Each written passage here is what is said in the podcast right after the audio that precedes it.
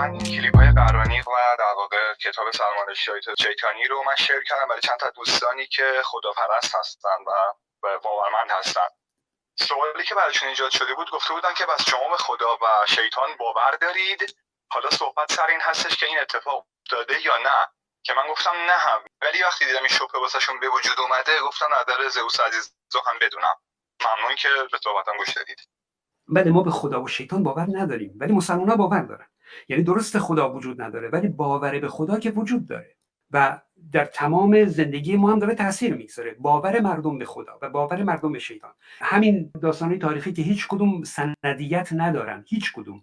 اما به هر حال مسلمان ها به اینا باور دارن. یعنی همین که خمینی مثلا یاد میگه حضرت علی نمی‌دونم 700 تا سر و گردن زد تو یک روز. حالا این داستان واقعی هست یا واقعی نیست؟ مهم نیست. مهم اینه که مسلمان ها باور دارن و خمینی بر اساس همین فتوای کشتن مثلا زندانیان دهه 60 رو میده. یعنی تاثیر داره تو جامعه ما تو زندگی ما چون مسلمان ها به این اعتقاد دارن. برای همین ما اینو مطرح می‌کنیم. نه به خاطر اینکه خودمون باور داشته باشیم یا نه به خاطر اینکه این واقعیت داشته باشه. همه اینا افسانه است. خدا و شیطان و همه افسانه است. ولی مردم باور دارن. پس برای همین برای ما مهمه. چون مردم به اون اعتقاد دارن. متشکرم